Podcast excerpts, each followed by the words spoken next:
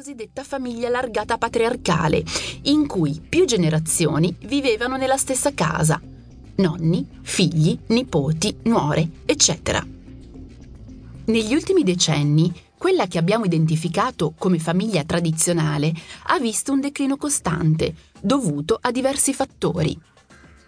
La società ha abbracciato dei nuovi valori, mentre i ruoli maschili e femminili si sono via via discostati da quelli che si erano consolidati qualche generazione fa. Nel complesso, dal 2008 al 2014, i matrimoni sono diminuiti di circa 57.000 unità.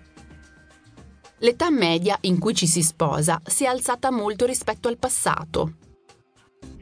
Attualmente la media in Italia è di 32 anni per l'uomo e 30 per la donna. Anche il matrimonio in chiesa ha visto un declino lento ma inesorabile. Sono sempre di più le coppie che, se decidono di sposarsi, scelgono il rito civile. Il modello tradizionale di famiglia è meno fattibile soprattutto per motivi economici.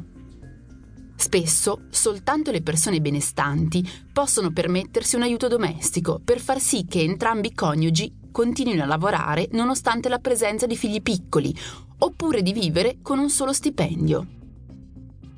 Secondo gli ultimi sondaggi, per la maggior parte delle coppie italiane, anche avere soltanto un figlio è diventato molto oneroso al giorno d'oggi. In realtà, anche all'interno della famiglia tradizionale ci sono stati dei cambiamenti. Sempre più spesso le coppie si limitano a uno o al massimo a due figli, mentre i ruoli dell'uomo e della donna all'interno del nucleo familiare si sono evoluti e diventati più vari rispetto al passato. Anche se c'è ancora uno sbilanciamento nello svolgimento delle mansioni domestiche e nella cura dei bambini, compiti che a tutt'oggi competono prevalentemente alle donne, sono sempre di più i padri che si occupano della prole e delle faccende di casa. Non è raro che sia la donna a portare a casa lo stipendio più alto e sono sempre di più i padri che decidono, almeno per un periodo, di restare a casa e occuparsi della gestione casalinga.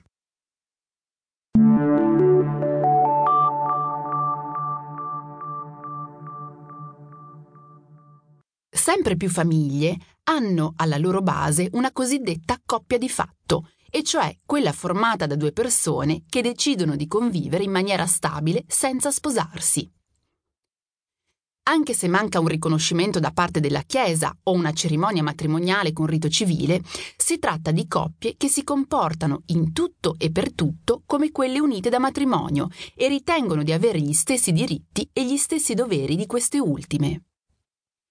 In Italia l'ordinamento ha faticato molto a riconoscere l'esistenza di queste realtà e a regolare aspetti importanti del loro funzionamento. Questo si ripercuoteva su tutta una serie di situazioni, traducendosi di fatto in una discriminazione di questa tipologia di famiglia. Per esempio, se uno dei due conviventi veniva ricoverato in ospedale, l'altro non aveva il diritto di ricevere alcuna comunicazione in merito da parte dell'ente ospedaliero. Di recente è stata tuttavia approvata una legge, nota come legge Cirinnà, che consente alle coppie di fatto di avere un riconoscimento quantomeno parziale e di regolamentare i loro rapporti patrimoniali con una certa autonomia.